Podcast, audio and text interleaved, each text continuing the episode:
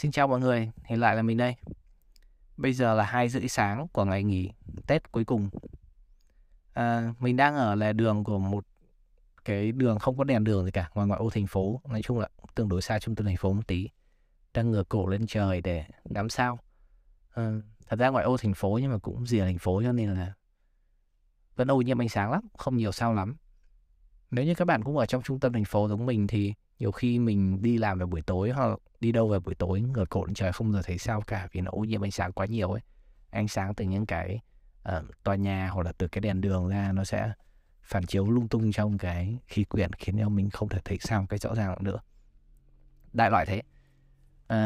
Nhưng mà đây là ngoại ô nên cũng thoáng đãng hơn một tí.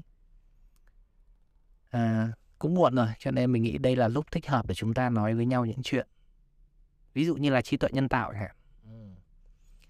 Thì dạo gần đây có nổi lên những cái hiện tượng trên mạng đấy là mọi người dùng ChatGPT để viết những bài luận văn, hoặc là dùng cái tranh do AI vẽ. Có những cái phốt gần đây do tranh do AI vẽ, xong rồi nói là mình tự vẽ xong đem bán trên mạng các thứ. Nói chung là có nhiều vụ xuất hiện gần đây. Thì cái chuyện công nghệ trí tuệ nhân tạo này phổ biến thì không phải là không ai dự đoán trước được. Hồi năm 2018 thì khi mình đi bên Úc thì mình có ở nhà ông anh. Ông ấy là lập trình viên cũng khá senior trong cái công ty ở bên đấy. Thì ông bảo là không sớm thì muộn thì tao với mày cũng sẽ bị thất nghiệp hết. Rồi trí tuệ nhân tạo sẽ viết hết code cho tao với mày. Tao với mày thì chỉ có ở nhà ngồi cho con bú rồi. Đại loại thế, nói chung là ông ấy nói đùa thôi. Nhưng mà cái việc này, cái việc trí tuệ nhân tạo phổ biến thì mình nghĩ là nhiều người cũng đã dự đoán được từ trước và từ rất lâu rồi. Nếu như cho bạn nào chưa biết cái trí tuệ nhân tạo là gì và cách nó hoạt động như thế nào thì mình có thể chắc giải thích qua một chút đi. Nhưng cũng phải nói trước là mình không phải là chuyên gia gì trong cái lĩnh vực này. Mình chỉ là có liên quan tới ngành mình học, liên quan tới ngành mình làm, và mình cũng đang nghiên cứu về nó thôi. Thì vô tình biết được một tí. Thì những cái cách mà cái model của machine learning nó hoạt động, đấy là máy tính thì nó không thể tự tạo ra những cái content giống như mọi người thấy ở trên mạng được. Máy tính thì nó cũng không thể đưa ra được những cái quyết định cho thay cho người. Máy tính nó chỉ biết đến dưới cái dạng căn bản nhất, đấy là những cái thông tin dưới dạng nhị phân, tức là 0 với 1 mà thôi. Thì kể cả những cái câu lệnh, ví dụ như những cái câu lệnh ngẫu nhiên mà các bạn hay sử dụng trên máy tính, ví dụ như là các bạn vào cái trang web các bạn bấm đồ xúc sắc chẳng hạn, thì nó sẽ ra cho bạn một số ngẫu nhiên. Trông nó thật sự có vẻ ngẫu nhiên đấy, nhưng thật ra tất cả đều dựa trên một cái thuật toán từ trước hết, và máy tính nó không đưa ra cái quyết định ngẫu nhiên đấy. Ví dụ nhá, thì chính những cái câu lệnh ngẫu nhiên ở trong máy tính nó sẽ được hoạt động dựa trên là một cái thuật toán dựa trên một thứ thay đổi liên tục. Và thứ gì nó thay đổi liên tục? Đấy chính là thời gian, chính là cái đồng hồ được lưu trên máy tính. Thì nó sẽ dựa vào cái thời gian đấy, nó cộng trừ nhân chia dưới một công thức nào đấy để đưa về một con số ngẫu nhiên cho bạn. Nếu các bạn đổ một quân xúc sắc, một cái xí ngầu thì nó sẽ là từ 0 tới 6. Hoặc nếu bạn lật một lá bài thì nó sẽ là một lá bài ngẫu nhiên trong 52 lá bài. Thì tất cả những cái đấy nó dựa trên cái thuật toán, dựa trên cái theo mình được biết là một vài cái thuật toán dựa trên thời gian của máy tính là cái thứ thay đổi liên tục. Cho nên mỗi khi các bạn bấm ngẫu nhiên thì nó sẽ thay đổi. Thì machine learning dưới một cái dạng đơn giản nhất, đấy là lập trình viên, giống như ông anh mình, đưa vào chương trình một cái tệp dữ liệu và chỉ cho chúng nó biết như thế nào là đúng. Ví dụ các bạn nhớ những cái CAPTCHA mà các bạn hay làm, mà hãy chứng tỏ bạn không phải là robot bằng cách là chọn hết tất cả những hình có xe buýt chẳng hạn, hoặc là chọn tất cả những hình có xe đạp. Thì đấy là các bạn đang làm cái công việc gọi là labeling cho cái tệp dữ liệu mà họ muốn xử lý. Thì sau khi mà chúng ta nói bức ảnh A có xe đạp, nó nhìn giống như thế này. Bức ảnh B không có xe đạp, nhìn nó giống thế này. Và sau khi chúng ta đi qua cái tệp dữ liệu rất nhiều, hàng trăm hàng triệu cái dòng dữ liệu như thế, thì khi mình đưa vào cái chương trình một cái bức ảnh, ngẫu nhiên mình hỏi là mày tìm giúp tao trong cái bức ảnh này có cái xe đạp không? Thì máy tính sẽ dựa trên những cái thông số nó đã tìm được từ những cái bức ảnh trước đấy, sẽ nói bức ảnh này có xe đạp, hoặc bức ảnh này không có xe đạp. Và nó sẽ có một cái phần trăm confident là bao nhiêu phần trăm mà nó tin là nó nói đúng. Thì đấy là cách căn bản nhất của machine learning hoạt động. Cho nên là không phải tự nhiên mà nó nhìn được cái bức ảnh, nó nói là bức ảnh có xe đạp hay không, mà nó sẽ dựa trên những cái data được truyền từ trước. Và cái này cũng áp dụng cho những cái trong ChatGPT mà các bạn hay thấy ở trên mạng đấy. Thì khi mà các bạn nhập vào câu là hãy viết cho tao một đoạn văn miêu tả con măng nhìn nó ngu ngốc như thế nào, thì ChatGPT sẽ dựa trên những cái tệp dữ liệu nó đã được train từ trước để nó viết cho bạn một đoạn văn. Thì nó có thể tìm đã có 20 người đặt tên con măng cho tên con mèo, vậy tức là con măng này có thể là con mèo. Đẹp trai như thế nào, thì đây là những cái dữ liệu nó đã được train từ trước. Viết về đẹp trai thì nó có thể chỉ là rearrange hay còn gọi là edit lại những cái dữ liệu nó đã có từ trước thôi, và nó có thể cắt ghép những cái từ từ những cái tệp dữ liệu đã được training từ trước ra. Cho nên là nó hoàn toàn không viết lại một cái đoạn văn mới từ thin air cho các bạn đâu, mà nó chỉ là rearrange những cái thứ mà nó đã được train từ trước. Chỉ có điều là cái tệp dữ liệu của nó lúc mà được train nó quá lớn tới mức mà nó sẽ cover được tất cả những cái topic mà các bạn có thể nghĩ ra được cho nó. Thì mình nghĩ đấy là cách mà cái ChatGPT hoạt động. Đấy là tại sao khi các bạn viết vào một cái prompt bất kỳ, một cái câu gợi ý bất kỳ, thì cái ChatGPT sẽ viết được cho bạn một cái đoạn văn rất là chi tiết về cái chủ đề bạn muốn. Nó giống như là các bạn Google đi tìm Wikipedia vậy đó. Nó chỉ là Wikipedia là người viết, thì bây giờ ChatGPT nó sẽ viết cho bạn dựa trên những cái thông tin nó được train từ trước, mà cái thông tin được train từ trước thì rất là lớn. Thì như vậy mình khá tự tin mình có thể nói là những cái mà công nghệ trí tuệ nhân tạo hiện giờ đang làm được đang dựa trên những cái mà đã có sẵn từ trước, và nó chỉ là rearrange hay edit và sửa những cái chi tiết nhỏ nhỏ một chút để cho các bạn có một cái cảm giác realistic, gần giống với con người viết hơn, hoặc là gần giống với con người tạo hơn, áp dụng cho những cái bức tranh do AI vẽ. Thì đấy là hai cái ví dụ điển hình các bạn có thể thấy.